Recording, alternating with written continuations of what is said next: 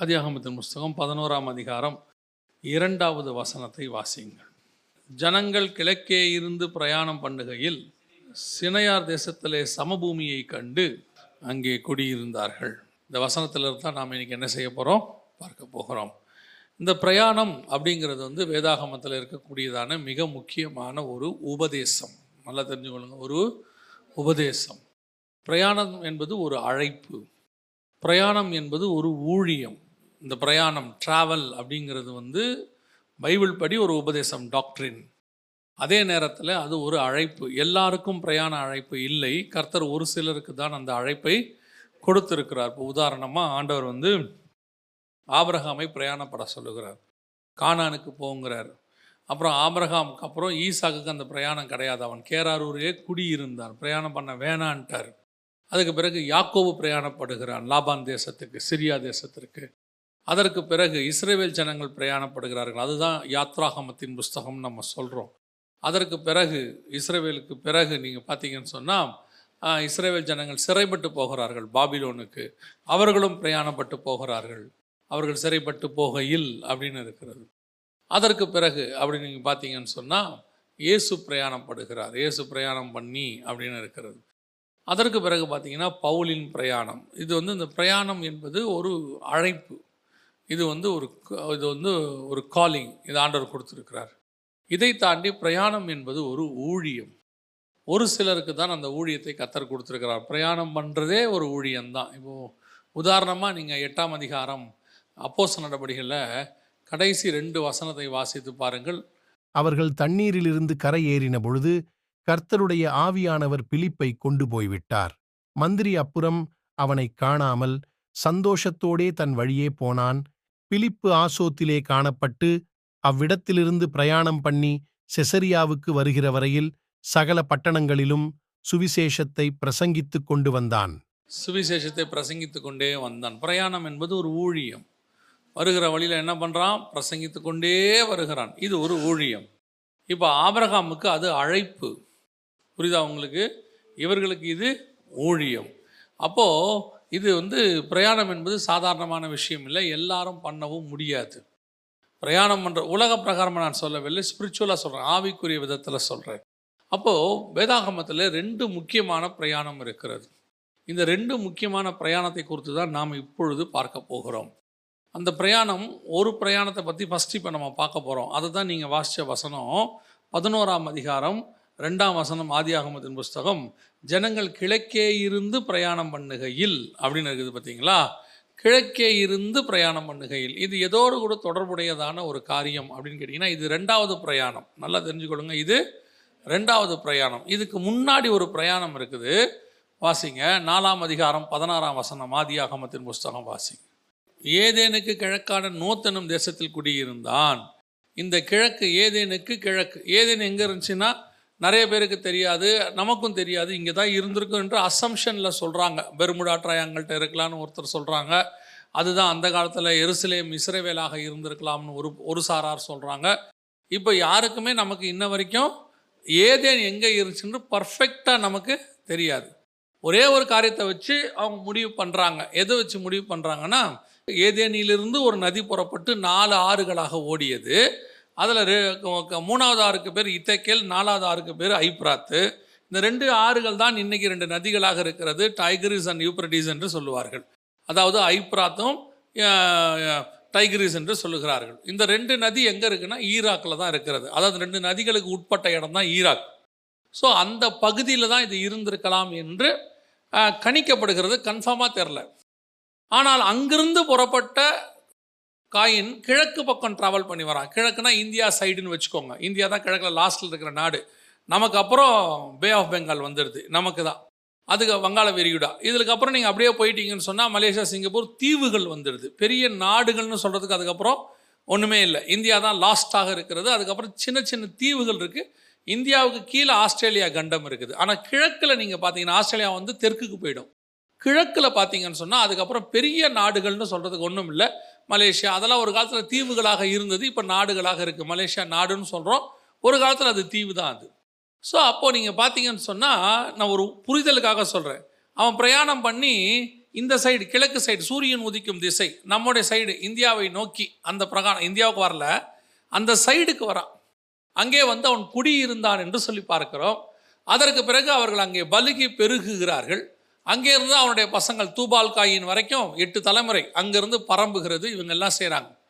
அதே நேரத்தில் இன்னொரு பக்கம் சேவ் சேத் என்று சொல்லக்கூடியதான ஆதாமுக்கு இன்னொரு பையன், அவர்களும் பலுகி பெருகுகிறார்கள். ஆனால் இவங்க எந்த பகுதியில் குடியிருந்தாங்கன்னு வசனம் சொல்லலை, எதை பற்றியுமே சொல்லவே இல்லை. ஆனால் எதனால் இது மட்டும் சொல்லப்படுது அப்படின்னு கேட்டிங்கன்னா, இவன் மட்டும் ஒரு பட்டணத்தை கட்டுகிறவனாக இருக்கிறான். இதுதான் இங்கே இருக்கிறதுலே மிக முக்கியமான ஒரு விஷயம். அவன் போய் புறப்பட்டு நாலு பதினேழு வாசிங்க பார்ப்போம். காயின் தன் மனைவியை அறிந்தான், அவள் கர்ப்பவதியாகி ஏனோக்கை பெற்றாள். அப்பொழுது அவன் ஒரு பட்டணத்தை கட்டி அந்த பட்டணத்துக்கு தன் குமாரனாகிய ஏனோக்குடைய பேரை இட்டான். இவன் என்ன பண்ண வேண்டியவன்? பிரயாணம் பண்ண வேண்டிய. கர்த்தர் இவனுக்கு என்ன கொடுத்துருக்கிறார் அப்படின்னு கேட்டிங்கன்னா, அதே நாலாம் அதிகாரத்தில் இவனை பார்த்து கர்த்தர் சொன்னதான மிக முக்கியமான ஒரு வார்த்தை என்னென்னா, நாலாம் அதிகாரம் ஆதி ஆதியாகமத்தின் புஸ்தகம் பனிரெண்டாவது வசன வாசிங்க.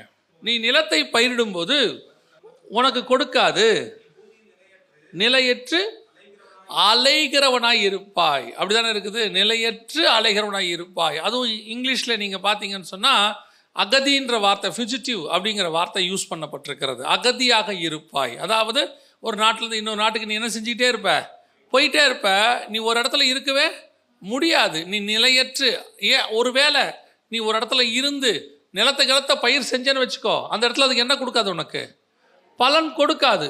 இதுதான் அவனுக்கு கர்த்தர் கொடுத்த கட்டளை. இதுதான் இந்த பூமியில் இருக்கக்கூடிய பிள்ளைகள், தேவ பிள்ளைகளோ அல்லது இப்போ தேவ பிள்ளைகளை வந்து நம்ம இப்போ வந்து மனுஷகுமாரத்தை தேவபுத்திரர் அப்படின்னு நம்ம சொல்கிறோம். அப்போது இப்போ ஆவிக்குரியவர்கள், ஆவிக்குரிய அல்லாதவர்கள்னு சொல்கிறோம், விசுவாசிகள், அவிசுவாசிகள்னு சொல்கிறோம், பிரிக்கிறதுக்காக சொல்கிறோம். அப்படி விசுவாசி அவிசுவாசியோ அல்லது வந்து தேவபுத்திரர் மனுஷகுமாரத்தையோ அல்லது வந்து ஆவிக்குரியவர்கள் மாம்சத்துக்குரியவர்கள் நீங்கள் எப்படி பிரித்து கொண்டாலும் அத்தனை பேருக்கும் கர்த்தர் ஒரு பிரயாணத்தை தான் கட்டளையிட்டிருக்கிறார். இந்த பூமியானது நிலையற்று அலைந்து திரிகிற ஒரு இடம். இதில் நீங்கள் நிலையாய் வாழவே முடியாது. ஏன் தெரியுமா? பூமியே அப்படிப்பட்டதான ஒரு இடம் தான். டோட்டல் பூமியே அப்படிப்பட்டதான இடம் தான். பூமி அந்தரத்தில் தொங்கி கொண்டிருக்கிறது. பூமி எதுலேயுமே அஸ்திவாரம் போடப்படவே இல்லை.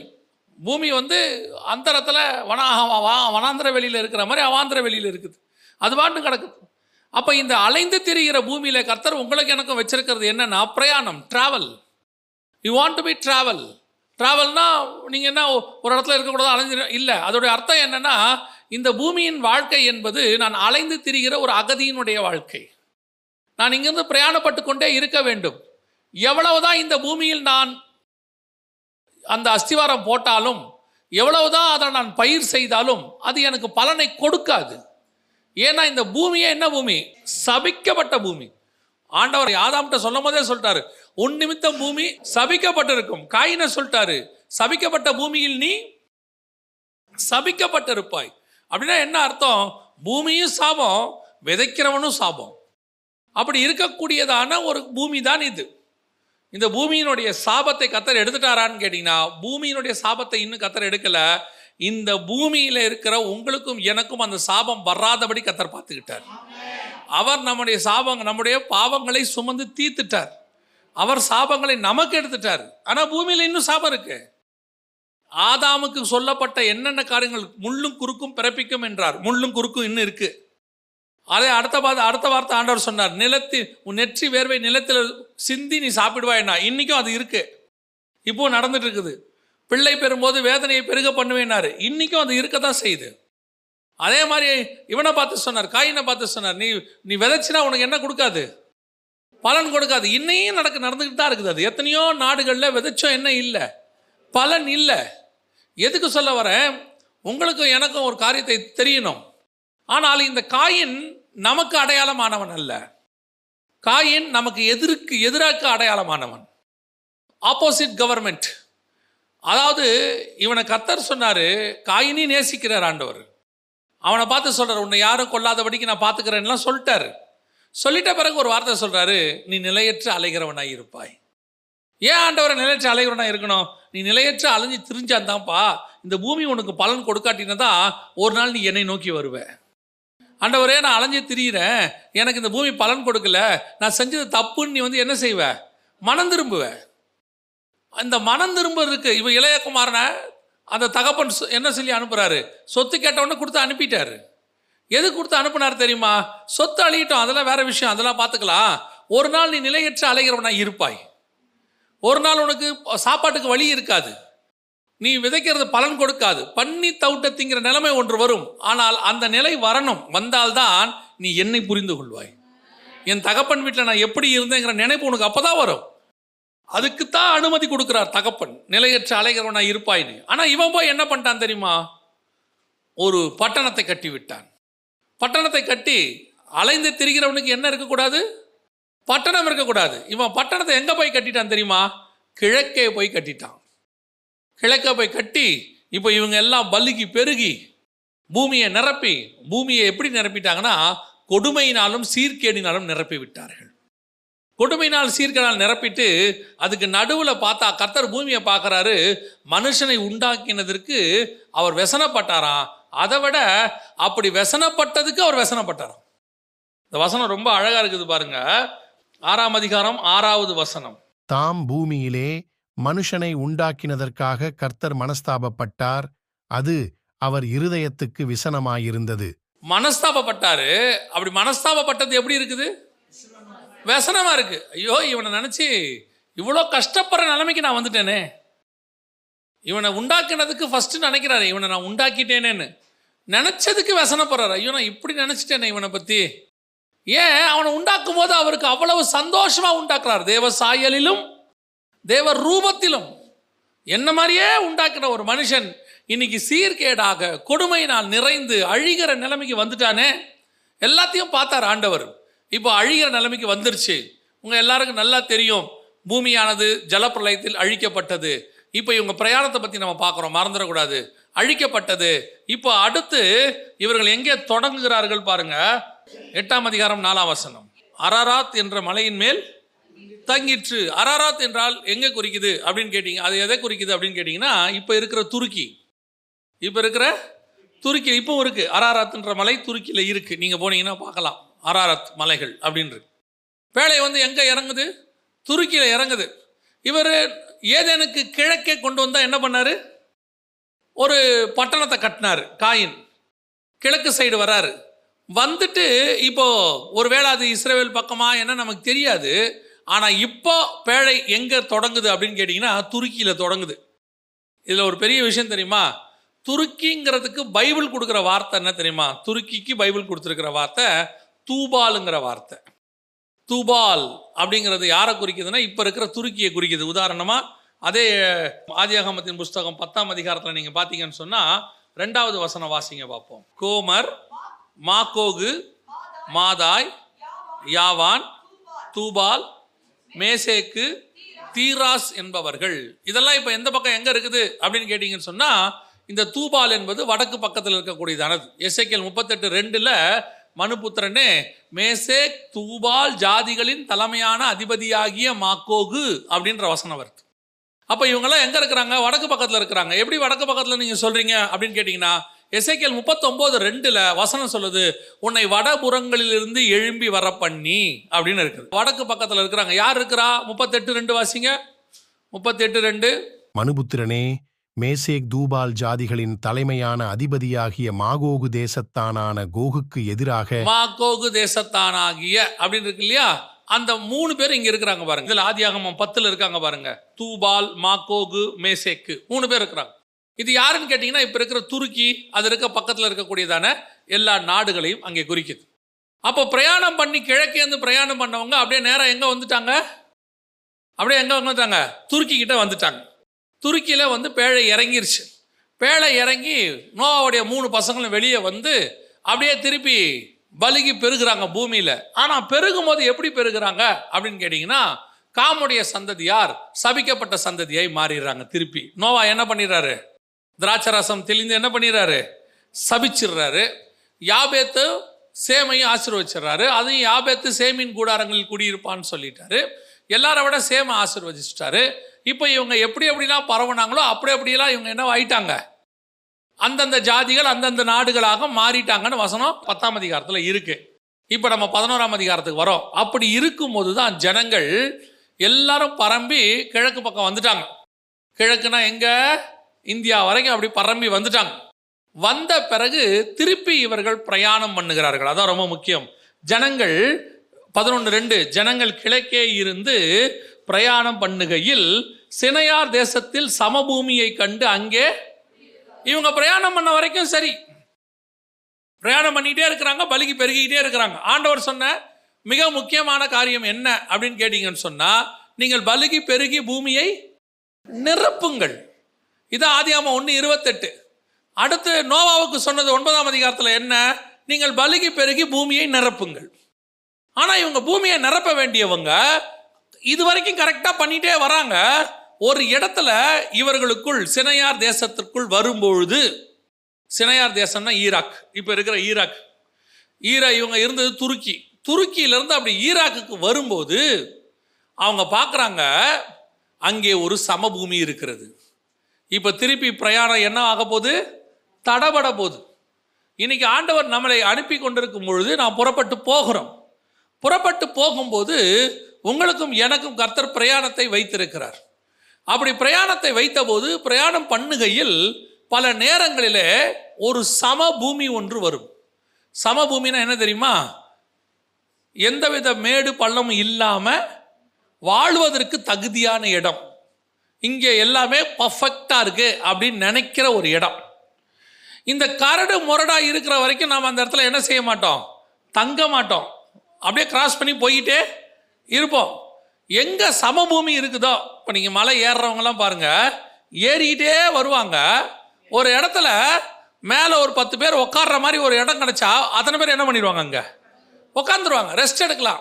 அப்போ ஒருத்தர் மட்டும் சொல்லுவார், ஏன்பா இன்னும் மேலே ஓடும்பா, நான் உட்காந்துட்டீங்க சார், கொஞ்ச நேரம் உட்காரலாம். ஏன் அந்த உட்காரலாங்கிற எண்ணம் வந்துச்சு?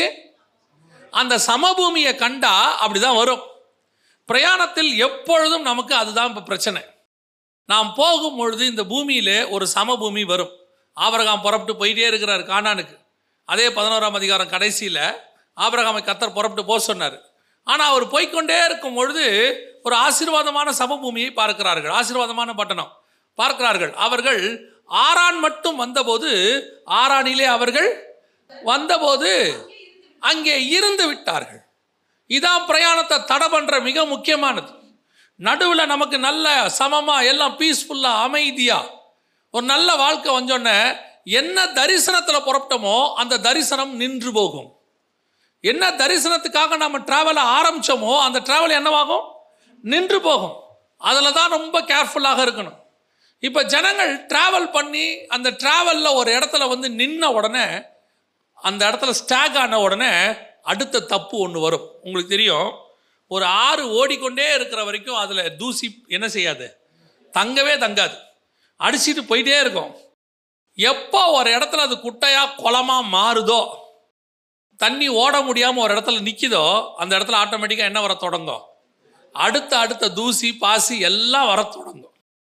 இவங்க ஜனங்க எப்போ ஒரு இடத்துல உட்கார்ந்தாங்களோ அடுத்து கர்த்தருக்கு விரோதமான காரியங்கள் ஒவ்வொன்றாய் செய்ய ஆரம்பித்தார்கள்.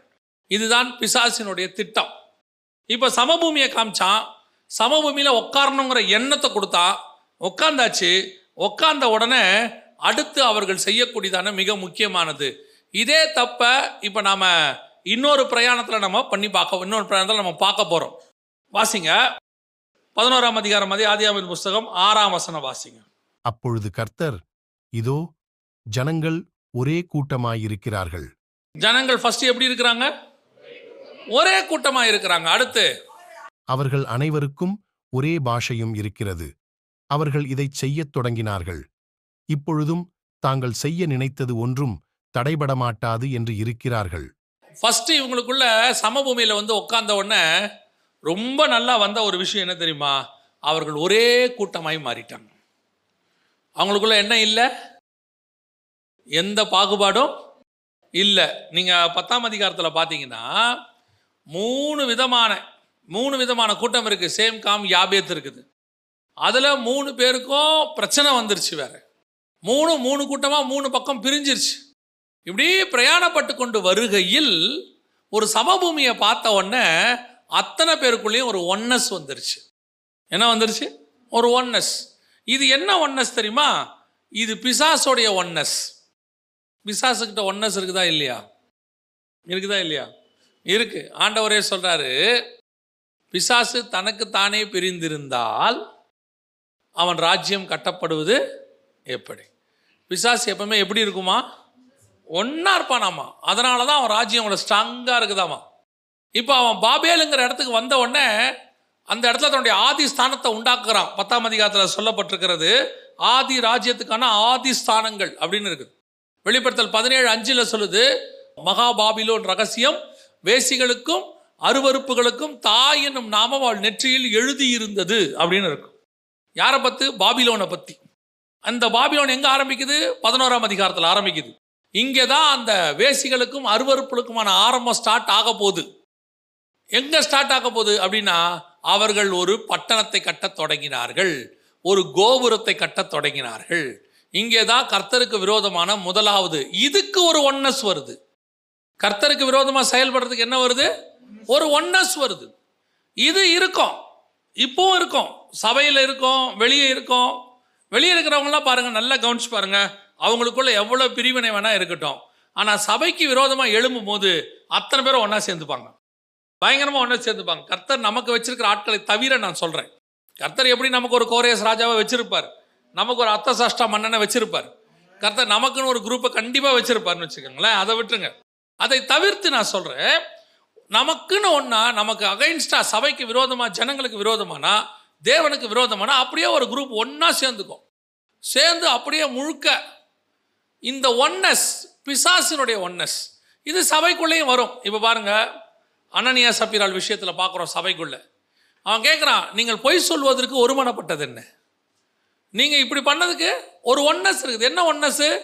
பணத்தை மறைச்சி வைக்கிறதுக்கு ஒன்னஸ் இருக்குது, சர்ச்சுக்கு வராமல் இருக்கிறதுக்கு ஒன்னஸ் இருக்குது, அதுவே சபைக்கு வராமல் அன்னைக்கு கல்யாணத்துக்கு போகிறதுக்கு ஒன்னஸ் இருக்குது. ஆனால் சபைக்கு வரணுங்கிறதுக்கு ஒன்னஸ் இருக்காது. ரெண்டு பேரும் சண்டை போட்டுக்கிட்டே வருவாங்க சர்ச்சுக்கு. பார்த்துருக்கீங்களா? அந்த ஞாயிற்றுக்கிழமை கல்யாணம் இருக்கும், ரெண்டு பேரும் ஒருமனப்பட்டு சொல்லுவாங்க, ஞாயிற்றுக்கிழமை கல்யாணத்துக்கு என்ன பண்ணலாம், பரவாயில்லப்பா நம்ம கல்யாணத்துக்கு போயிட்டு வந்துடுவோம், வேணுன்னா நம்ம சண்டே சாயங்காலம் போய்க்கலாம். ஒன்னஸாக பார்த்தீங்கன்னா ரெண்டு பேரும் ஒரே மாதிரி ட்ரெஸ் போட்டு ஒரே மாதிரி எல்லாம் அலங்காரம் பண்ணி ஒரே பைக்கில் ஏறி சந்தோஷமாக போவாங்க. ஆனால் சர்ச்சுக்கு வரும்போது பாருங்கள், சண்டை போட்டே வருவாங்க. ஒன்றுத்தையும் எடுத்து வைக்க மாட்டேங்கிறீங்க, அதை பண்ண இது பண்ண மாட்டேங்க, நீங்கள் சண்டை. நிறைய வீட்டில் ச சர்ச்சுக்கு போகிற அன்றைக்கி சண்டையோடு தான் வரோம். சபைக்கு வரும்போது ஒன்னஸ் இருக்க மாட்டேங்குது. ஆனால் சபைக்கு விட்டு வெளியே போகிற விஷயத்தில் எல்லாத்துலேயும் கடன் வாங்குறதுல ஒன்னஸ் இருக்குது இல்லை, அப்புறம் எங்கேயாவது போகிறதுல ஒன்னஸ் இருக்குது. ஆனால் சபைக்கு வர விஷயத்தில் கர்த்தருடைய காரியங்களில் என்ன இல்லை? ஒன்னஸ் இல்லை. அதான் இவர்கள்ட்ட இருந்துச்சு. கர்த்தர் பார்க்குறாரு, இவர்கள்ட்ட இருந்த மிக முக்கியமான விஷயம் ஒன்னஸ். ரெண்டாவது, அவர்களுக்குள் என்ன இருக்குது? ஒரே பாஷை. ஒரே பாஷை என்பது மிக முக்கியமான விஷயம். அதாவது இவன் சொல்கிறது அவனுக்கு புரியுது, அவன் சொல்கிறது இவனுக்கு புரியுது. பல பேருக்கு பல பிரசங்கியார் பேசுறது என்ன செய்யல புரியலை. நான் இப்பவும் சொல்கிறேன், பல நேரத்தில் சிலர் பேசுகிறதை அவர்களுக்கு புரிய வைப்பது கர்த்தருடைய கரத்தில் தான் இருக்கிறது. நம்ம தமிழில் பேசிட்டோன்றதுனால அவனுக்கு தமிழில் புரிஞ்சிடாது, இங்கிலீஷில் பேசிட்டோங்கிற. இப்போ நீங்கள் யோசித்து பாருங்கள், எத்தனை டீச்சர் பாடம் எடுக்கிறாங்க, நாலு பேருக்கு தானே புரியுது, மிச்சம் இருக்கிற முப்பத்தாறு பேருக்கு புரியல பாருங்க. அவன் வந்து என்ன சொல்கிறான்? எங்கள் டீச்சர் எடுக்கிறது எனக்கு புரியவே இல்லை. ஏன் புரியலை அப்படின்னா, அவங்க எல்லாருக்கும் எடுக்கிற மாதிரி தான் எடுக்கிறாங்க. ஆனால் புரிதல் என்பது ஒவ்வொருத்தருக்கும் மாறு. ஆனால் தேவனுக்கு விரோதமாக கோபுரம் கட்டுறதுக்கு, தேவனுக்கு விரோதமாக காரியங்கள் செய்வதற்கு அவர்களுக்கு எல்லாம் நல்லா புரியுது. அவங்க சொல்கிறது ஒருத்தருக்கு ஒருத்தர் என்ன செய்யுது? நல்லா புரியுது. அவன் பேசுறது நல்லா புரியுது. நம்ம இப்படி தான் செய்யணும். கர்த்தர் சொ கர்த்தருக்கு விரோதமான காரியத்தில் எவ்வளோ இருக்கு பாருங்க. நான் நினைப்பேன், தேவனுக்கு விரோதமாய் பேசக்கூடிய காரியங்கள் ஒரே மொழியோ வேற மொழியோ, ஆனால் பிசாசு அவர்களுக்குள் ஒரு ஒன்னஸ் கொடுத்ததுனால அவர்களுக்குள் ஒரு புரிதல் இருக்கிறது. நிறைய நேரங்களில் ஒரே பாஷையாக இருந்தாலும் பேசுவது அடுத்தவனுக்கு ரீச் ஆகிறதுங்கிறது பெரிய விஷயம்.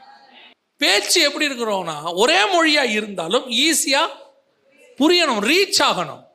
இது யாருக்கிட்ட இருக்குது தெரியுமா? பிசாசுகிட்ட இருக்குது, பிசாஸ்கிட்ட இருக்குது. நம்ம ஆளுங்க இருக்கிறாங்க பாருங்க, நம்ம டேலண்டெல்லாம் காட்டுவாங்க. ஒரே லாங்குவேஜ் தான், ஆனால் பிசாசுக்கு ரொம்ப தெளிவாக தெரியும், நான் ஒரே லாங்குவேஜ், நான் அவன் அந்த லாங்குவேஜில் புரியும்படி வைத்திருக்கிறேன். நீங்களும் நானும் ஒரே மொழி உள்ளவர்களாக இருந்தாலும் நாம் பேசுகிறது அவர்களுக்கு புரிகிறதா என்பது ரொம்ப முக்கியம். புரிதல், ஒன்னஸோட அடுத்து என்ன வரணும்? புரிதல் வரணும். கடைசியாய் அவர்களுக்குள் இருந்ததான ஒரு சுபாவம் என்ன அப்படின்ற வசனம் சொல்லுது, இப்பொழுதும் தாங்கள் செய்ய நினைத்தது ஒன்றும் தடைபடாது என்று இருக்கிறார்கள். நான் நினச்சா அது கண்டிப்பாக செஞ்சுருவேன், என்னால் அதை செய்யாமல் சிலருக்கெல்லாம் அந்த பெருமை உண்டு. இது வந்து ஒரு வகையான பெருமை. இந்த வார்த்தை யாருக்குது தெரியுமா? நான் செய்ய நினைத்தது தடைபடாதுங்கிறது கர்த்தருக்குரியது. யோபுவின் புஸ்தகம் வாசிங்க, நாற்பத்தி ரெண்டு ரெண்டு வாசிங்க. தேவரீர் சகலத்தையும் செய்ய வல்லவர், நீர் செய்ய நினைத்தது தடைபடாது. தேவன் செய்ய நினைத்தது மட்டும்தான் தடைபடாது. நாம தடைபடாதுன்னு நினைச்சுக்கிட்டு செஞ்சோம்னா என்னால் முடியும், நான் செஞ்சிட்டேன்னா, நான் இறங்கிட்டேன்னா அது அவ்வளோதான், நான் கையை வச்சா அதை முடிக்காமல் விட மாட்டேன், என் நான் ஒரு வேலையில் வந்துட்டேனாங்க அது அப்படித்தான். இது கான்ஃபிடென்ட், ஓவர் கான்ஃபிடென்ட் எல்லாம் தாண்டி பெருமைக்குள்ளே போயிடுது. நான் நடந்த ஒரு சம்பவத்தை சொல்கிறேனே, நம்ம யூஸ்வலாக இந்த கீழே இருக்கக்கூடிய பேனா இதெல்லாம் இருக்குல்ல, இதெல்லாம் வந்து ஒரு குழந்தை கூட என்ன செஞ்சிடும், எடுத்துரும்ல. ஒரு நல்ல ஆக்டிவாக இருந்தார் ஒரு மனுஷன், திடீர்னு திடீர்னு உட்காந்துக்கிட்டு இருந்தார் நல்லா, எழுந்திருக்கும் போது அது மொத்தம் லாக் ஆயிடுச்சு. எழுந்திருக்கும் போது மொத்தம் லாக் ஆயிடுச்சு. எழுந்திரிச்சவர் இப்படியே நிற்கிறார், அவ்வளோதான், அடுத்த ஸ்டெப் இப்படி வைக்க முடியல. நம்ம அவரை பார்க்கும்போது தான் எனக்கு தோணுச்சு, ஆள் நல்லா ஜெய்ஜாண்டிக்காக இருக்கார், நல்ல மனுஷன், அவர் மேலே எந்த குறையும் கிடையாது, நல்ல மனுஷன். ஆனால் சில நேரங்களில் கர்த்தர் கிருபை இல்லாவிட்டால் ஒரு ஸ்டெப்பை கூட நம்ம வைக்க முடியாது. அவருக்கு பாவம், அவருக்கு வேற ஒரு பலகீனம்னு வச்சுக்கோங்களேன், அவருக்கு அப்புறம் இப்போ சரியாயிருச்சு.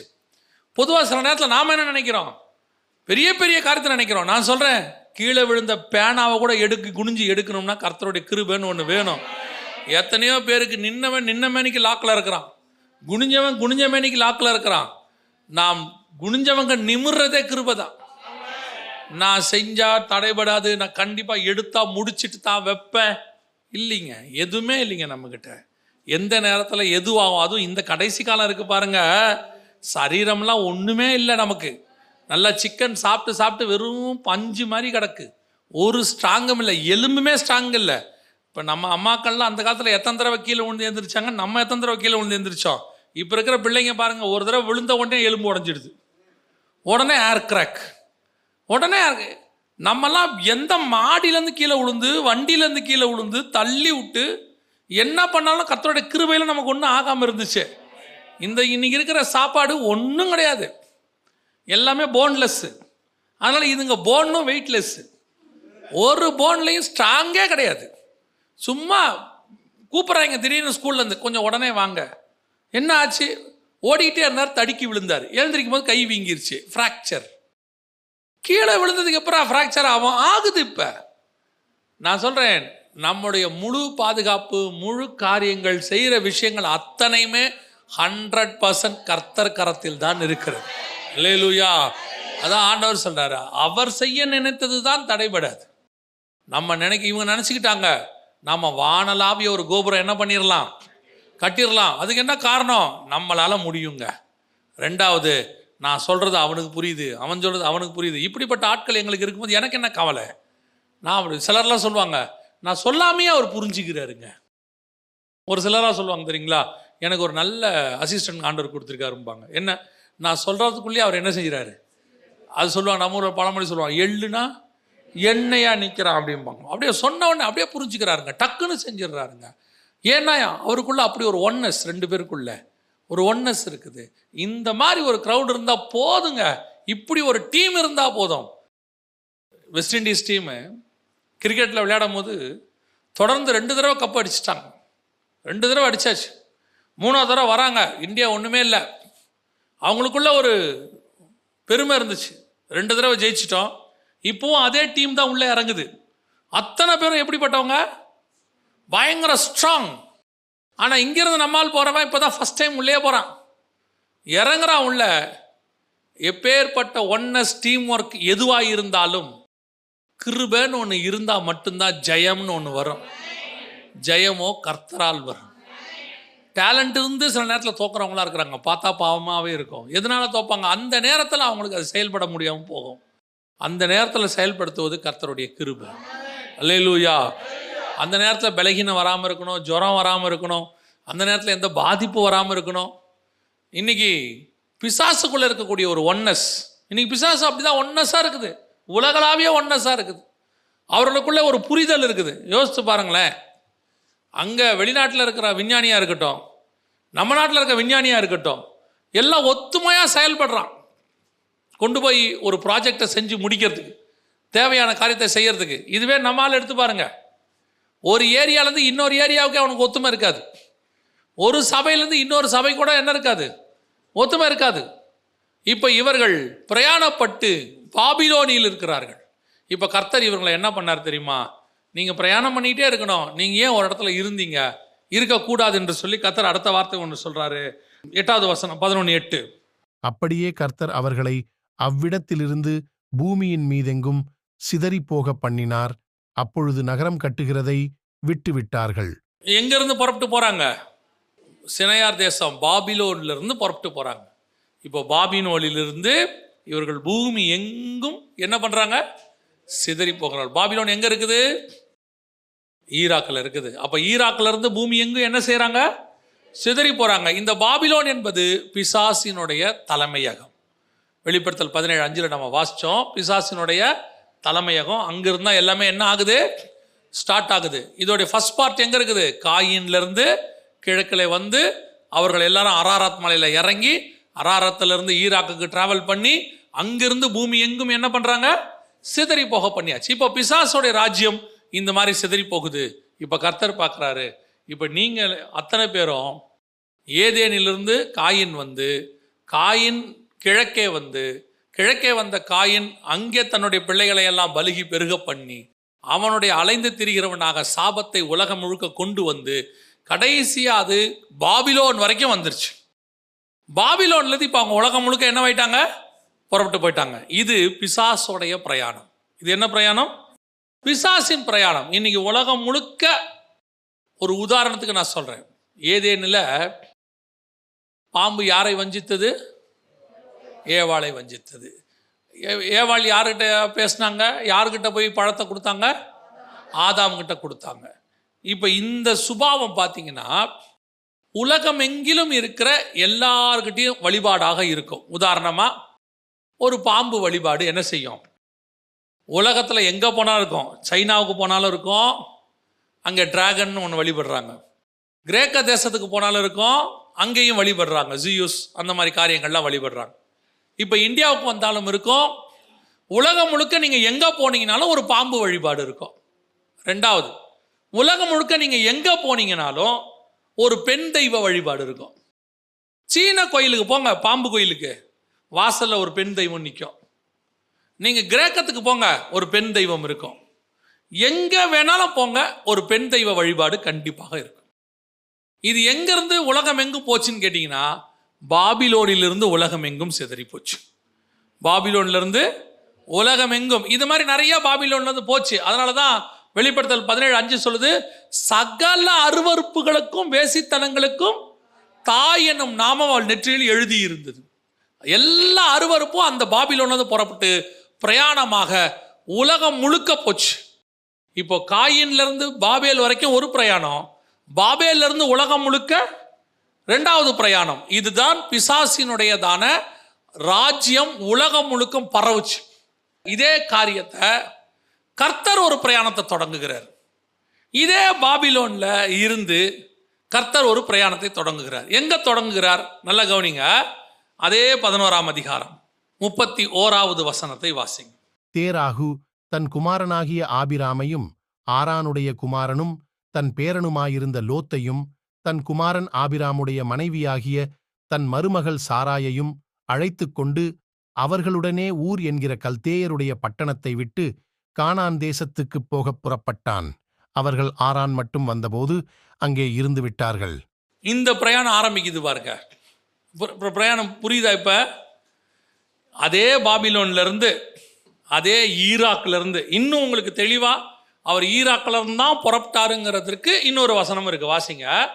அப்போஸ்தலர் நடபடிகள் ஏழாம் அதிகாரம் இரண்டாவது வசனம் வாசிங்க. அதற்கு அவன், சகோதரரே, பிதாக்களே, கேளுங்கள். நம்முடைய பிதாவாகிய ஆபிரகாம் காரானூரிலே குடியிருக்கிறதற்கு முன்னமே மெசொப்பொத்தாமியா நாட்டிலே இருக்கும்போது மகிமையின் தேவன் அவனுக்கு தரிசனமாகி.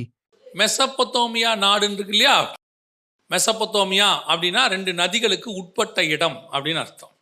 அந்த ரெண்டு நதிகள் வேற எதுவும் இல்லை, யூப்ரடிஸ் அண்ட் டைகிரிஸ் தான். அங்கிருந்து தான் அவங்க புறப்படுறாங்க. ஒரு பிரயாணம் காயின் முதல் பாபேல் வரை, அடுத்து பாபேல் முதல் உலகமெங்கும். இப்போ அடுத்த பிரயாணம் புறப்படுறாங்க இவங்க, நல்ல கவனிங்க. அடுத்த பிரயாணம் புறப்படுறாங்க எங்கிருந்து? அதே பாபிலோனியிலிருந்து புறப்படுறாங்க. எங்கே போக புறப்பட்டார்கள்? கானான் தேசத்துக்கு போக புறப்பட்டார்கள். ஆனால் வரும்போது எங்கே இருந்து விட்டார்கள்? ஆரானிலே. நடுவில் எங்கே வந்துச்சு? அவங்களுக்கு ஒரு சமபூமி வந்த மாதிரி இவங்களுக்கு ஒரு சமபூமி வந்துருச்சு. இவங்க கானான் தேசம், கானான்னா இஸ்ரவேலுக்கு வரணும். ஈராக்கிலேருந்து எங்கே வரணும்? இஸ்ரவேலுக்கு வரணும். இஸ்ரவேலுக்கு வர வேண்டியவங்க நடுவில் அதே மெசொப்பொத்தாமியா தேசத்தில் ஈராக்கில் ஆரான்னு ஒரு இடம் வருது, அங்கே என்ன பண்ணிட்டாங்க? தங்கி விட்டார்கள். இவங்க சமபூமியில் தங்கின மாதிரி அவங்க ஆரானில் தங்கிட்டாங்க. அவங்க சமபூமியில் போய் ஒரு நகரம் கட்டினாங்க. கட்டினாங்களா? ஒரு நகரம் கட்டினாங்க. நகரம் கட்டி அங்கே ஒரு கோபுரத்தை கட்டினாங்க. இவங்க என்ன பண்ணாங்க தெரியுமா? பனிரெண்டாம் அதிகாரம் ஒன்று ரெண்டு வசனம் வாசிங்க. உன் தேசத்தையும் உன் இனத்தையும் உன் தகப்பனுடைய வீடு. இப்போ இவங்க என்ன பண்ணிட்டாங்க? அங்கே போய் ஆரான்ல போய் என்ன பண்ணிட்டாங்க? வீடு கட்டிட்டாங்க. தகப்பனுடைய வீட்டையும் விட்டு அங்கே இவங்க பிரயாணப்பட்டு போக வேண்டியவங்க. இவங்க பிசாசினுடைய மக்கள் பிரயாணப்பட்டு, பிரயாணம் எல்லாருக்கும் ஒன்று தான், அத்தனை பேருக்கும் ஒன்று தான், பிரயாணப்பட்டு போக வேண்டியவர்கள் சமபூமியை கண்டு நகரம் கட்டி அங்கே கோபுரத்தை கட்ட முயற்சி செய்தது போல இவர்கள் கானானுக்கு போக வேண்டியவர்கள். இவர்கள் என்ன பண்ணிட்டாங்க? ஆரானில சமபூமி எங்கே போய் போன உடனே அந்த இடத்துல ஒரு வீடை கட்டி, அது மட்டும் இல்லை, வீடு கட்டினது மட்டும் இல்லை, அந்த இடத்துல சில சில காரியங்களை அவர்கள் செய்தார்கள். என்ன செஞ்சாங்க பாருங்க, அஞ்சாவது வசனம்.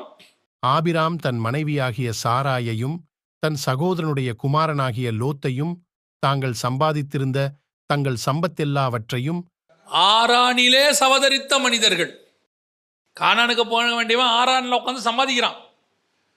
இதுதான் இன்னைக்கு நம்முடைய பிரயாணத்தினுடைய ஃபர்ஸ்ட் பார்ட். காயினுடைய பிரயாணத்திலிருந்து வந்த ஃபர்ஸ்ட் பார்ட், அதே மாதிரி ஆபிரகாம் பிரயாணம் ஃபர்ஸ்ட் பார்ட். நமக்கு கானானுக்கு வருவது, வரவேண்டியவர்கள் வழியிலே ஆரானை பார்த்து ஆரானிலே நல்ல வீடெல்லாம் கட்டி அங்கே சம்பாதிச்சு ஆட்களை, அடிமைகளை சம்பாதிச்சு நல்ல செட்டில் அங்கேயே. இப்போ கர்த்தர் சொல்றாரு, உன்னை நான் எதுக்கு கூப்பிட்டேன்? அவன் அலைஞ்சி திரிஞ்சு இருக்கிற வேண்டியவன், ஆனால் உனக்கு நான் வேற ஒரு வேலை வச்சிருக்கிறேன். நீயும் அலைஞ்சி திரிய வேண்டியவன் தான், ஆனால் நீ சபிக்கப்பட்டவன் கிடையாது, ஆசீர்வதிக்கப்பட்டவன். கர்த்தர் என்ன சொல்ற? ஆபிரகாமை பார்த்து, பன்னிரெண்டாம் அதிகாரத்தில் ஆபிரகாமை பார்த்து கர்த்தர் சொல்ற வார்த்தை என்ன? ரெண்டாவது வசனம். நான் உன்னை பெரிய ஜாதியாக்கி உன்னை ஆசீர்வதித்து. இங்க சபிக்கப்பட்டவனும் பிரயாணம் பண்ணணும், இங்க ஆசீர்வதிக்கப்பட்டவனும் பிரயாணம் பண்ணணும். பிரயாணம் ஒண்ணுதான். வீடு கட்டி வாழ்வது ஆசீர்வாதம் அல்ல, எனக்கு கொடுக்கப்பட்ட வேலையை செய்து முடிப்பதுதான் எனக்கு ஆசீர்வாதம். இன்னைக்கு எது நடந்துகிட்டு இருக்குது? இன்னைக்கு அவனுக்கும் எனக்கும் கம்பேர் பண்ணிக்கிறோம். ஏங்க, அவரு பயிரிடுறது எல்லாம் சாபமா மாறும், ஈசாக்கு பயிரிடுறதெல்லாம் ஆசீர்வாதமாக மாறும்.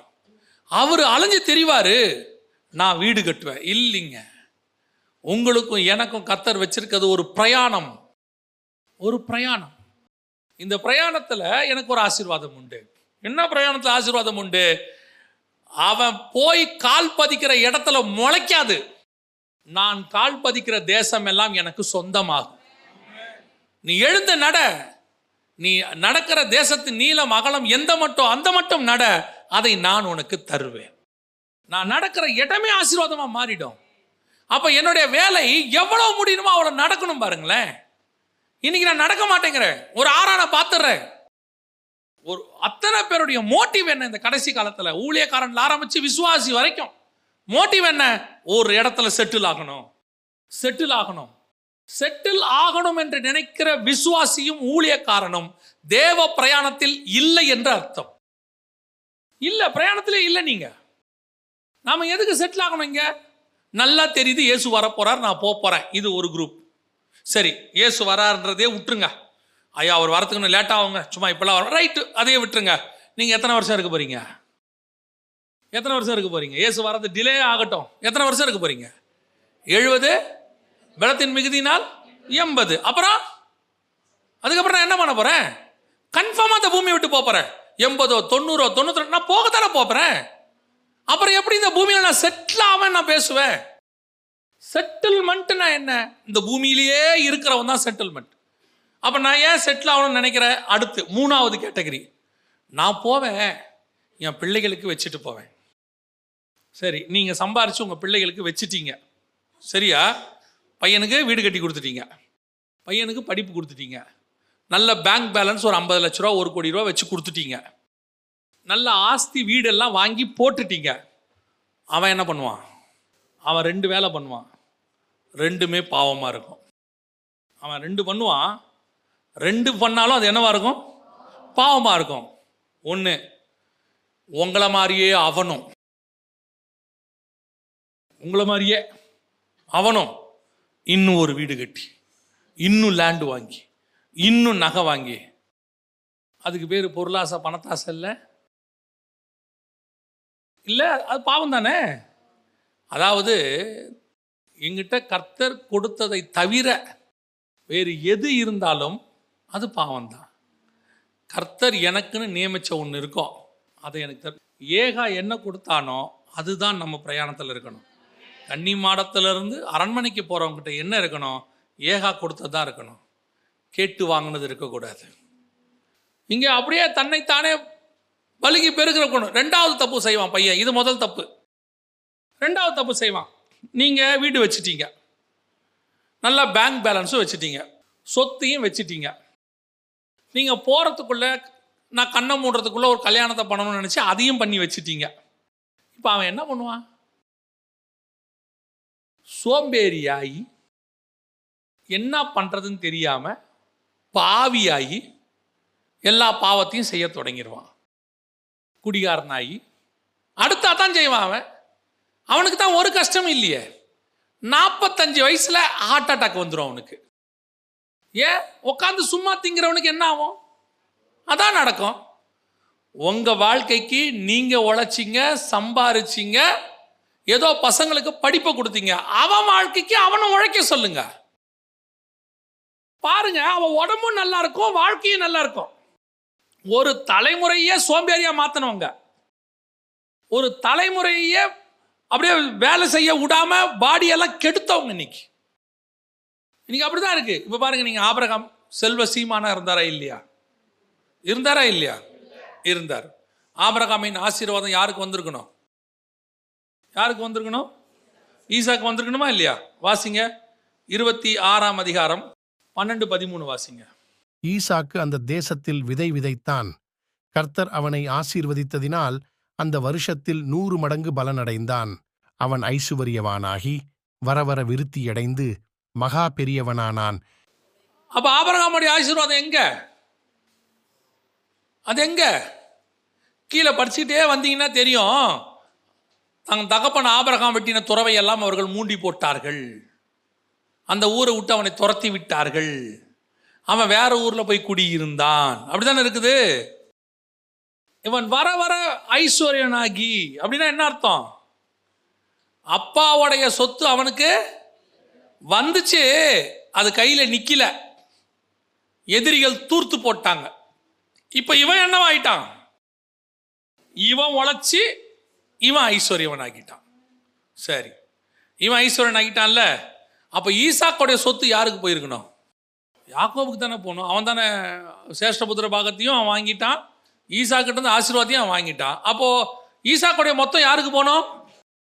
ஆனால் யாக்கோபு எங்கே இருந்தார்? சிரியா தேசத்தில் லாபான் வீட்டில் ஆடு மேய்ச்சின்னு இருக்கிறார். இப்போ இந்த சொத்து யாக்கோபுக்கு வந்துச்சா இல்லை யாக்கோபு சொத்து சம்பாரிச்சிட்டு வந்தாரா? யாக்கோபு இரு பரிவாரங்களோடு கூட வர்றாரு. அப்போ ஈசாக்கோடைய சொத்து யாருக்கு வரல? அடுத்த தலைமுறைக்கு அவனுக்கு வரல, ஆசீர்வதிக்கப்பட்டவனுக்கு வரல. சரி, யாக்கோபு இது யாருக்கு வரணும்? யோசேப்பு தான் சேஷ்டபுத்திர பாகம்னு பைபிள் சொல்லுது. அப்போ அவனுக்கு தானே வரணும். யோசேப்பு எங்கே இருந்தார்? எகிப்துல. அவர் அங்கே என்னவா இருந்தார்? யோசேப்பு என்னவா ஆயிட்டார்? அங்க பிரதமர் ஆயிட்டார். பிரதமர் ஆயாச்சு. அவர் இவங்களை போஷிக்கிற அளவுக்கு வந்துட்டார். யோசேப்பு கடைசியில் எங்கே செத்து போனார்? எகிப்துல செத்து போனார். அப்போ ஆபிரகாமின் ஆசீர்வாதம், உலக பிரகாரம் ஐஸ்வர்யம் யாருக்கு வரல? ஈசாக்குது யாருக்கு வரல? யாக்கோபுது யாருக்கு வரல? அப்போ எது வந்துச்சு? கர்த்தர் தலைக்கு மேல வச்சிருந்த ஆவிக்குரிய ஆசீர்வாதங்கள் அத்தனையும் அப்படியே அவங்க மேல வந்துச்சு. அது அவர்களை உலக பிரகாரமாயும் ஆசீர்வதிச்சு. அதுக்கு அவன் தான் உழைக்கணும். அவன் உழைச்சா தான் அது ஆசீர்வாதம். இப்ப இருக்க நிலைமை என்ன தெரியுமா? அப்பாக்கள் வாழ்ந்தீங்களா, நல்லா சாப்பிட்டீங்களா, பசங்களை படிக்க வச்சிங்களா, நிம்மதியா போங்க. அதே மாதிரி அவனும் சம்பாரிச்சா வச்சுங்க, யாரும் எந்த கேள்வியும் கேட்க முடியாது. இது எங்க அப்பா அதுன்னு யாரும் சொல்ல முடியாது. நீங்க தைரியமா சொல்லலாம், எந்து கர்த்தர் எனக்கு கொடுத்தது, என் தேவனாகிய கர்த்தர் எனக்கு கொடுத்தார். நீங்க சொல்லலாம், நீங்க போங்க, உங்க பசங்களை கர்த்தர் ஆசீர்வதிப்பார். இன்னைக்கு ஒரு தலைமுறையே எப்படி இருக்கு தெரியுமா? அடுத்த தலைமுறையை சோம்பேறி ஆக்குற தலைமுறை. அதான் இன்னைக்கு நடக்குது. ஆரான்ல தங்குற கூட்டம். இப்ப கர்த்தர் சொல்ற ஆபிரகாமை பார்த்து, நான் உனக்கு காண்பிக்கும் தேசத்துக்கு ஓ வந்துட்டான். இஸ்ரவேல் தேசத்துக்கு வந்தாச்சு, கானானுக்கு வந்தாச்சு. இப்போ இங்கு இருந்து அவர்கள் பாபிலோனுக்கு வந்த மாதிரி இவங்க எங்கே வந்துட்டாங்க? கானானுக்கு வந்துட்டாங்க. இப்போ கானான் தேசம் தான் என்னது? கானான் என்பது எதை குறிக்குது? இஸ்ரவேலை குறிக்கிறது. இஸ்ரவேல் தேசத்துக்கு வந்தாச்சு. இப்போ இங்கே இருந்து பூமி எங்கும் ஒரு கூட்டம் சிதறி போக போகிறது. வாசிங்க அப்போஸ்தலர் நடபடிகள் ஒன்று அஞ்சு வாசிங்க. ஒன்று அஞ்சு ஆகையால் நீங்கள் எருசலேமை விட்டு போகாமல் என்னிடத்தில் கேள்விப்பட்ட பிதாவின் வாக்குத்தத்தம் நிறைவேற காத்திருங்கள் என்று கட்டளையிட்டார். பிதாவின் வாக்குத்தத்தம் என்னது? பரிசுத்தாவின் அபிஷேகம். பிதாவின் வாக்குத்தத்தம் என்னது? பரிசுத்தாவின் அபிஷேகம். அப்போது பரிசுத்தாவின் அபிஷேகம் உங்களிடத்தில் வர வரைக்கும் நீங்கள் எங்கே விட்டு போகாதீங்க. இப்போ உங்கள் அத்தனை பேர் எங்கே தங்கியிருக்கிறாங்க? எருசலேமில் தங்கியிருக்கிறாங்க. ரெண்டாம் அதிகாரத்தில் இப்போ பரிசுத்தாவியானவர் இறங்கி வரார். நம்ம எல்லாருக்கும் தெரியும், நல்லா தெரிஞ்சுக்கொள்ளுங்க, எல்லாருக்கும் தெரியும். இப்போ அங்கே இதே பாபிலோனில் நடந்த ஒரு சம்பவம் நடக்குது. பாபிலோனில் நடந்த ஒரு சம்பவம், என்ன சம்பவம் நடக்குது தெரியுமா? அங்கே பாஷை, ஒரு பாஷை தாறுமாறாய் மாறினது. புரியுதா? இங்கே பல பாஷை உடையவர்கள் இருந்தார்கள், அங்கே ஒரே பாஷை, அந்நிய பாஷை அந்த இடத்துல இறங்கி வந்தார். இங்கே பிரிஞ்சு போச்சு, இங்கே ஒன்னஸ் வந்துருச்சு. அங்கே அவர்கள் ஒருமனப்பட்டிருந்தார்கள், கர்த்தர் பிரித்து அனுப்பினார். அப்படித்தானே சொல்லுது? அவர்கள் ஒரே கூட்டமாய் இருக்கிறார்கள். இங்க வசனம் என்ன சொல்லுது பாருங்க, இரண்டாம் அதிகாரம் ஒன்றாம் வசனம் வாசிங்க. பெந்தெகொஸ்தே என்னும் நாள் வந்தபோது அவர்கள் எல்லாரும் ஒருமனப்பட்டு ஓரிடத்திலே வந்திருந்தார்கள். அப்ப அங்க எல்லாம் ஒருமனப்பட்டு பிசாசின் ராஜ்யத்துக்காக வந்திருந்தாங்க. எருசலேம்ல, கானான்ல அத்தனை பேரும் ஒருமனப்பட்டு தேவ ராஜ்யத்துக்குன்னு வந்திருந்தாங்க. அல்லேலூயா.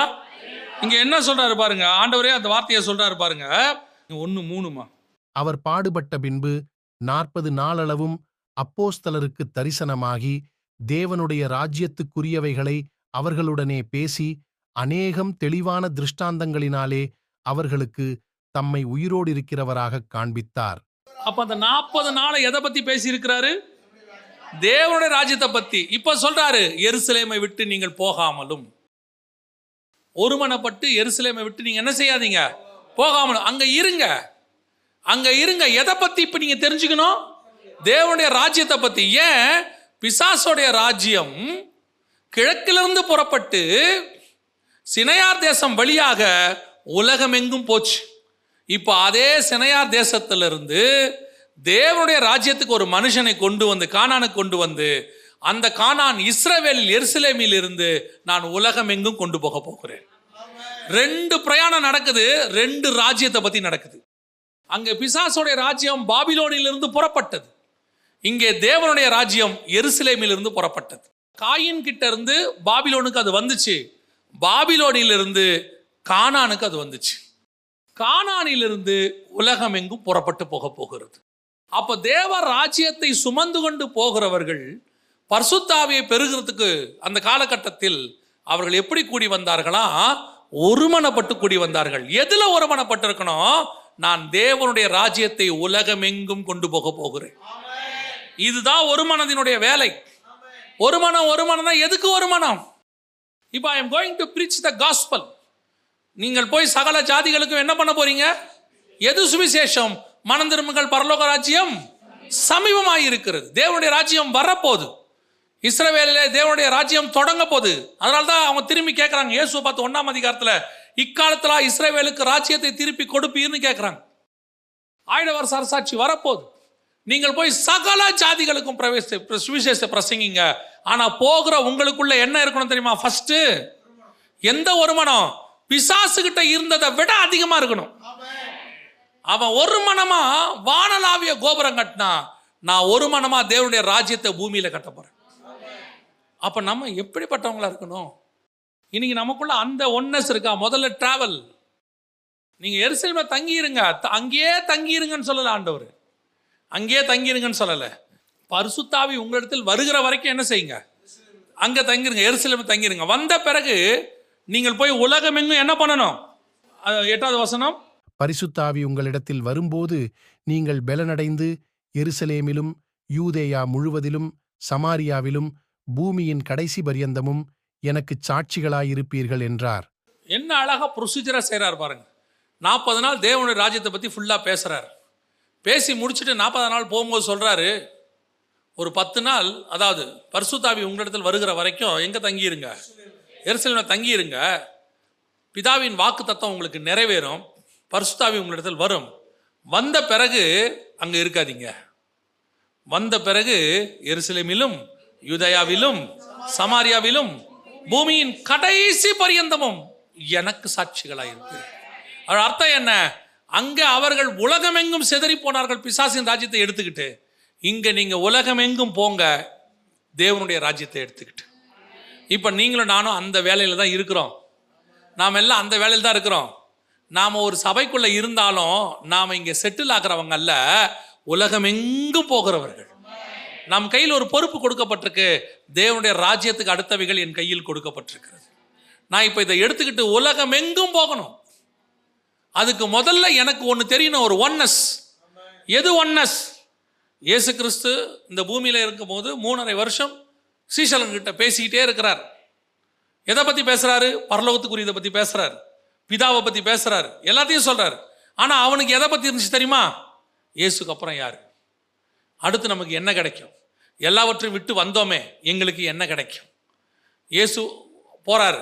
இயேசு மருமலையில் பார்க்குறாங்க. பார்த்த உடனே, ஆண்டவரே, இங்கே உமக்கு ஒரு கூடாரமும் எலியாவுக்கு. அவன் கூடாரம் போடுறதுலேயே இருக்கிறான். கடைசியாக இயேசு சொல்கிறாரு, மனுஷகுமாரன் உங்களை விட்டு எடுக்கப்படுகிற காலம் வந்துருச்சு அப்படின்னு. உடனே சொல்லிட்டு அப்படி தான் போகிறாரு. சண்டை வந்துருச்சு. போறாராமே அடுத்து யார்? வயசில் பெரியவன்ப்பா நான். நீ வயசில் பெரியவனாக இருக்கலாம், ஆனால் நீ ரெண்டு மூணு தடவை பின்மாற்றம் அடைஞ்சவன். உன்னையே அவர்கிட்ட கூப்பிட்டு வந்தது நான் தான். ஆந்திரேயா ஆந்திரேயா யோவான்னு சொல்கிறாரு. பாருங்கள், அவர் மார்பில் சாஞ்சிருந்தவன் நான் தான். நியாயமாக அடுத்து எனக்கு தான் வரணும். திரும்பி வந்து பார்க்குறாரு, ஏண்டா நான் போகிறத பற்றி கவலை உங்களுக்கு கொஞ்சம் கூட இல்லையா? இல்லை, ஹாஸ்பிட்டலில் படுக்க வச்சாச்சு, காப்பாற்றணுங்கிற எண்ணம் இல்லை, அடுத்து யாருங்கிற எண்ணம் தான் இருக்குது. அதே மாதிரி தான் இவனும் இருக்கிறான். ஆனால் இவர் திருப்பி திருப்பி தேவராஜ்யத்துக்கு அடுத்த பேசுகிறாரு. பரிசுத்தாவி வந்து நாற்பது நாள் பேசி, பரிசுத்தாவி வந்த உடனே இவர்களுக்குள்ள ஒரு ஒருமனம் வருது. நம்மளை அவர் கூட்டி சேர்த்தது டென்ட்டு போடுறதுக்கு இல்லை, நம்மளை கூட்டி சேர்த்தது அடுத்து யார் போஸ்டிங்கில் உட்கார வைக்கிறதுக்கு அல்ல, நம்மளை கூட்டி சேர்த்தது தேவனுடைய ராஜ்யத்தை உலகம் முழுக்க கொண்டு போவதற்கு. அப்போ நான் நீங்களும் நானும் அதற்காகத்தான் கூட்டி சேர்க்கப்பட்டிருக்கிறோம். அப்போ இதை எடுத்துக்கிட்டு நாம் எங்கே போகணும்? முதல்ல எருசலேம் ஃபர்ஸ்ட், ரெண்டாவது சம் யூதேயா, மூணாவது அப்போஸ்தலர் நடவடிக்கைகளை வாசித்து பாருங்கள், ரொம்ப அழகாக இருக்கும். அந்த இருபத்தெட்டு அதிகாரம் இருக்குது. இந்த இருபத்தெட்டு அதிகாரத்தில் அந்த காஸ்பல் அப்படியே எருசலேம்லேருந்து சமாரியாவுக்கும் சமாரியாவிலிருந்து உலகம் முழுக்க அப்படியே போகிறத நீங்கள் பார்க்க முடியும். நீங்கள் ஒன்றாம் அதிகாரத்தில் நீங்கள் இப்போ ஒன்றாம் அதிகாரம் முதல் ஏழு வசனங்களை வாசித்து பாருங்கள். எருசலேம்லேயே பெரிய காரியங்கள்லாம் நடக்கும், அது உங்கள் எல்லாருக்கும் தெரியும். ஏழாம் அதிகாரம் வரைக்கும் நீங்கள் பார்த்தீங்கன்னா எருசலேமில் பெரிய பெரிய காரியம் நடக்கும். ஸ்தேவானுடைய மரணத்தோட எட்டாம் அதிகாரத்தில் இவங்க பண்ண அந்த முதல் ஏழு அதிகாரத்தில் இவங்க பண்ணக்கூடிய ஒரு தப்பு, இவங்க பண்ண ஒரு பெரிய மிஸ்டேக், அதே தான் பாபிலோன்லேயும் அவங்க பண்ணாங்க.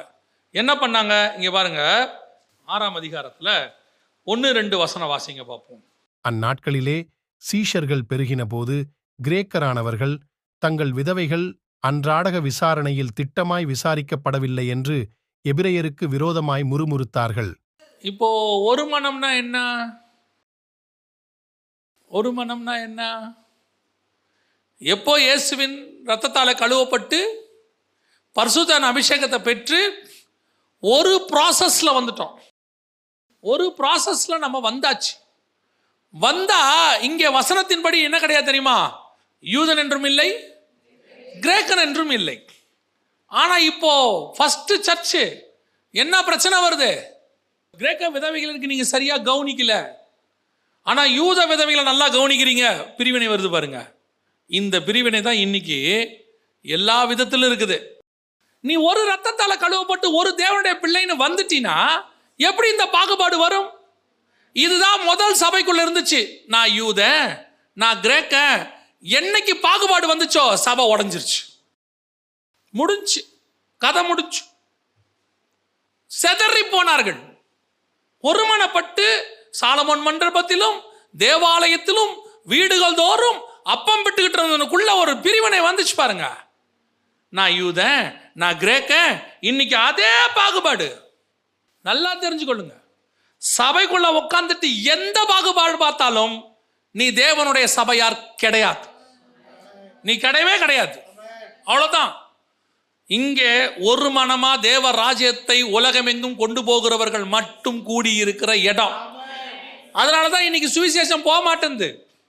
பிசாசு போது உலகம் முழுக்க பிசாசுடைய ராஜ்யத்தை பாருங்க, பல நாடுகள் ஆரம்பிக்குது. கிறிஸ்துவின் ராஜ்யம் இருந்த நாடுகள்லாம் பிசாசின் ராஜ்யமாக மாறுது. காரணம் என்ன? காரணம் என்ன? சபைகளுக்குள்ள இல்லாத ஒத்துமை, ஒரு மனம். சபைக்குள்ள அவ்வளவு பாகுபாடு வச்சிருக்கான். ஏழை பணக்காரன், படித்தவன் படிக்காதவன், ஊர்க்காரன் மொழிக்காரன் ஜாதிக்காரன் எல்லாம் சபைக்குள்ள வச்சிருக்கிய. அப்படியே வச்சுக்கிட்டு இருந்தா எப்படி சபை இருக்கும்? சிதறித்தான் போகும். எந்த மொழியும் கிடையாது, எந்த நிறமும் கிடையாது, எந்த அந்தஸ்தும் கிடையாது. இங்கே ஒன்னே ஒன்று தான் இருக்கு, அத்தனை பேரும் தேவனுடைய பிள்ளைகள் என்கிற காரணம் மட்டும்தான் இருக்கு. இங்கே எங்க யூதன் கிரேக்கன்னு வரவே கூடாது, எதுவுமே வரக்கூடாது. இங்கே எந்த பாகுபாடுமே கிடையாது. இது தேவனுடைய சபை, இது தேவனுடைய சரீரம். அப்போ சபையில் இருக்கிற அத்தனை பேரும் ஒரே தேவனுடைய சரீரம் தானே, உனக்குள்ள எப்படி இத்தனை பாகுபாடு வரும்? சொல்ல முடியாது, அவ்வளோதான், முடிஞ்சு போச்சு, கதை முடிஞ்சு. கவனிச்சு கொள்ளுங்க, சபையில் பாகுபாடு வந்தால் சபை பிரிந்து போகும். இப்போ சுவிசேஷம் எங்கே போகுது தெரியுமா? எட்டாம் அதிகாரத்துக்கு எங்கே போயிடுச்சு பாருங்கள். எட்டாம் அதிகாரத்தில் மூணாவது வசனம் வாசிங்க பார்ப்போம். எட்டு மூணு. சவுல் வீடுகள் தோறும் நுழைந்து புருஷரையும் ஸ்திரீகளையும் இழுத்து கொண்டு போய் காவலில் போடுவித்து சபையை பாழாக்கி கொண்டிருந்தான். சிதறிப்போனவர்கள் எங்கும் திரிந்து சுவிசேஷ வசனத்தை பிரசங்கித்தார்கள். சிதறி போனவர்கள் எங்கும் திரிந்து எங்க சிதறி போனாங்க பாருங்க அடுத்த வசனம். அப்பொழுது பிலிப் என்பவன் சமாரியாவில் உள்ள ஒரு பட்டணத்திற்கு போய் அங்குள்ளவர்களுக்கு கிறிஸ்துவை குறித்து பிரசங்கித்தான். எருசலேம் யூதாயாவிலிருந்து எங்க வெளியே போயிருச்சு, சமாரியாவுக்கு. இப்போ சமாரியாவுக்கு போன சுவிசேஷம் அப்படியே நல்லா போயிட்டே இருக்குது, நல்லா போயிட்டே இருக்கு. ஆனால் இப்போ எட்டாம் அதிகாரத்துக்கு அப்புறம் பவுல் ஆரம்பிச்சிட்டார், உள்ள வந்துட்டார். பவுல் மினிஸ்ட்ரி ஸ்டார்ட் ஆயிருது. ஒன்பதாம் அதிகாரத்துக்கு அப்புறம் பவுலுடைய மினிஸ்ட்ரி என்ன ஆகுது? ஸ்டார்ட் ஆயிருச்சு. பதினேழாம் அதிகாரம் வரைக்கும் போயிட்டு இருக்கு, நல்லா அற்புதமாக போயிட்டு இருக்குது மினிஸ்ட்ரி. ஆனால் அந்த யூதா இருக்கான் பாருங்க, சொந்த ஜனம் அவனை என்ன பண்ணுது? என்ன பண்ணுது? அவனை மினிஸ்ட்ரி பண்ணவே விட விட மாட்டேங்குது. போகிற இடத்துலலாம் தொல்லை. யாரு? சொந்த ஜனம். போகிற இடத்துலலாம் தொல்லை. உன்னை பண்ண விட்றமா பாரு, கொலை செய்ய வகை தேடுறது, அப்படியே போகிற இடத்துலலாம் சண்டை போடுறது. இன்றைக்கி சுவிசேஷம் அந்த நிலைமையில் தான் ரெண்டாவது ஸ்டேஜில் இருக்குது. இன்றைக்கி நான் சொல்கிறேன், சபைக்கு எதிரிகள் யார் தெரியுமா? எதிரிகள் சொந்த ஜனங்கள் மட்டும்தான். எதிரி நம்மளை அடிப்பான். இந்த காலத்துலேருந்து நம்மளை அடிக்கலை. நம்மளுடைய மார்க்கமே இயேசுவை அடித்ததுலேருந்து தான் ஆரம்பிச்சிச்சு. அன்றைக்கி ரோமர்கள் அடித்தாங்க, அதற்கு பிறகு யூதர்கள் அடித்தாங்க, அதற்கு பிறகு பைசாண்டியர்கள் அடித்தாங்க, அதற்கு பிறகு ரோமன் இதில் அடித்தாங்க, அதற்கு பிறகு வந்து ஃபாசிசம், நாசிசம், கம்யூனிசம் எல்லாத்துலேயும் தான் அடித்தாங்க. இந்த மணிப்பூர் வரைக்கும் அடிக்கிறாங்க. நம்மள்த புறஜாதியார் அடிக்கிறது ஒன்று நமக்கு ஒன்றும் புதுசு இல்லை. ஆனால் எப்போவுமே பிரச்சனை யார் தெரியுமா? இந்த புறஜாதியார் அடிக்க அடிக்க சபை வளர்ந்துக்கிட்டே தான் போகும். அதில் மாற்றுக்கிறதே கிடையாது. நீங்கள் சபைகளை துன்பப்படுத்துங்க, சிதறி போனவர்கள் சுவிசேஷம் சொல்லுவாங்க. நசுக்க நசுக்க அவங்க வளர்கிட்டே போவாங்க. அதில் பிரச்சனை இல்லை. ஆனால் பிரச்சனை எப்பவுமே எங்கே வரும் தெரியுமா? சொந்த ஜனங்கிட்டே வரும். இவனே சர்ச்சின வளர வளர்ச்சிக்கு தடையாக இருப்பான். இவனே சபையை வளர விட மாட்டான். பல நேரங்களில் நமக்கு விரோதமாக நிற்கிறவன் எவனு பார்த்தா இவனே. பவுல் பார்க்குறான், என்னடா எங்கே போனாலும் தொல்லை பண்ணுறீங்க, எதை பண்ணாலும் தொல்லை பண்ணுறீங்க. இது வந்து ஆரம்பத்துலேருந்து நடக்கிற சம்பவம். இப்போவும் நான் சொல்லுவேன், பல நேரங்களிலே நமக்கு புறஜாதியார் எதிர்ப்பு தெரிவிக்கிறார்கள் என்பது ஒரு பக்கம். அவங்க அடிக்கிறாங்க, உதைக்கிறாங்க, அது இல்லைன்னே சொல்லலை, அது நடக்குது. இன்னொரு பக்கம் நம்ம ஆட்களுடைய எதிர்ப்பே ஜாஸ்தி. இவனும் செய்ய மாட்டான், செய்கிறவனையும் செய்ய விட மாட்டான். சில ஆட்கள் இருக்கான், இவனுக்கு அதில் ஏதாவது ஆதாயம் வருதான்னு பார்ப்பான். ஆதாயம் வராட்டி அந்த மீட்டிங்கே நடத்த விடாமல் பண்ணிடுவான். மீட்டிங்கே நடத்த மாட்டான், பிரோஜனம் இருக்காது. கவனித்து கொள்ளுங்கள், இந்த நம்ம என்றைக்குமே ஒரு ஊழியத்திற்கு தடையாய் மட்டும் இருக்கவே கூடாது. ஏன்னா அது அவங்களுடைய பிரச்சனை. உங்களுக்கும் அந்த ஊழியக்காரருக்கும் எவ்வளோ வேணாலும் தனிப்பட்ட பிரச்சனை இருக்கலாம், அதெல்லாம் வேற. ஆனால் அதன் மூலமாக ரெண்டு ஆத்மா சந்திக்கப்படுவது நீங்கள் என்ன செய்யக்கூடாது, அதை கர்த்தர் அனுமதிக்கவே மாட்டார். மற்ற விஷயத்தில் நீங்கள் அவரோட உட்காந்து பேசிக்கோங்க. ஆனால் ஊழியத்தை மட்டும் தடுக்கவே தடுக்காதீங்க. பரலோகம் விரும்பாது, பரலோகம் விரும்பாது. சுவிசேஷம் எங்கே போது பாருங்க, பதினெட்டாம் அதிகாரம் ஆறாவது வசனம். அவர்கள் எதிர்த்து நின்று தூஷித்த போது அவன் தன் வஸ்திரங்களை உதறி, உங்கள் இரத்தப்பழி உங்கள் தலையின் மேல் இருக்கும், நான் சுத்தமாயிருக்கிறேன், இது முதல் புறஜாதியாரிடத்திற்கு போகிறேன் என்று அவர்களுடனே சொல்லி. இதான் உண்மை. ஊழியத்துக்கு விரோதமாக எழும்பி ஊழியத்தை தடுக்கிறது, ஊழியத்தை செய்ய விடாமல் தடுக்கிறது, அந்த ஊழியத்துக்கு விரோதமாக போய் எங்கேயாவது கம்ப்ளைண்ட் பண்ணுறது, அந்த ஊழியக்காரனுக்கு விரோதமாக செயல்படுறது. தனிப்பட்ட முறையில் அந்த ஊழியக்காரனோட என்ன பிரச்சனை இருக்குதோ அது உங்களுக்கு வேறு. ஆனால் நடக்கிற ஊழியத்தை என்ன செய்யக்கூடாது, தடுக்கக்கூடாது. அதனுடைய விளைவு என்ன தெரியுமா? அவன் இரத்தப்பழி உங்கள் தலையின் மேல் இருக்கும், நான் சுத்தமாயிருக்கிறேன், இது முதல் புறஜாதியாரிடத்துக்கு போகிறேன் என்று. அதோட காஸ்பல் எங்கே போயிடுச்சு? புறஜாதியாருக்கு போயிடுச்சு. ஒன்று முதல் ஏழு எருசலேம் யூதயா, எட்டு முதல் பதினேழு சமாரியா, பதினெட்டு முதல் இருபத்தெட்டு புறஜாதியார், பூமியின் கடைசி பரியந்தம். அதாவது ஒன்று எட்டில் சொன்னார் இல்லையா அப்போஸ்தலர் நடபடிகளில், அவர் சொன்னது அப்படியே நூறு சதவீதம் நிறைவேறிடுச்சு. இப்போ இவர்கள் எடுத்துக்கிட்டு உலகம் எங்கும் புறப்பட்டு போயிட்டாங்க. இப்போ புரியுதா? எருசலேமில் ஆரம்பித்து இப்போ இவங்க எங்கே போயிட்டாங்க? உலகம் எங்கே போயிட்டாங்க? தோமா இங்கே வந்துட்டார், அவர் மேசிடோனியா போயிட்டார், இவர் இன்னும் பெரிய விஷயம், இவர் பாபிலோனுக்கு நிறுவனங்கள் எழுதி அனுப்பிச்சிட்டார் பேதுரு. அவர் சொல்லுவார், இது பாபிலோனில் வாசிக்கப்படுவதாக. இப்போ என்ன ஆயிடுச்சு பாருங்க, பாபிலோனில் ஆரம்பிச்சதான ஒன்று பேதுரு அஞ்சு பதிமூணு வாசிங்க. உங்களுடனே கூட தெரிந்து கொள்ளப்பட்டிருக்கிற பாபிலோனில் உள்ள சபையும் என் குமாரனாகிய மார்க்கும் உங்களுக்கு வாழ்த்துதல் சொல்லுகிறார்கள். பாபிலோனில் உள்ள, இப்ப நல்லா புரியுதா, ஏதேனிலிருந்து காயின் புறப்பட்டு வந்து கிழக்குல இருந்து, கிழக்கிலிருந்து அராரத்துக்கு, அராரத்திலிருந்து அவங்க பாபிலோனுக்கு போயிட்டாங்க. இப்ப கர்த்தர் பாபிலோனிலிருந்து ஆரம்பித்து கானானுக்கு வந்து, இஸ்ரவேல் எருசலேமிலிருந்து ஆரம்பித்து பூமியின் கடைசி பரியந்தத்துல கடைசியா சுவிசேஷம் எங்க வந்துருச்சு? பாபிலோனுக்கு வந்துருச்சு. பிசாசின் ராஜ்யம் ஏதேன்ல ஆரம்பிச்சு பாபிலோன்ல முடிஞ்சு பாபிலோன்ல இருந்து உலகம் ஃபுல்லா போச்சு.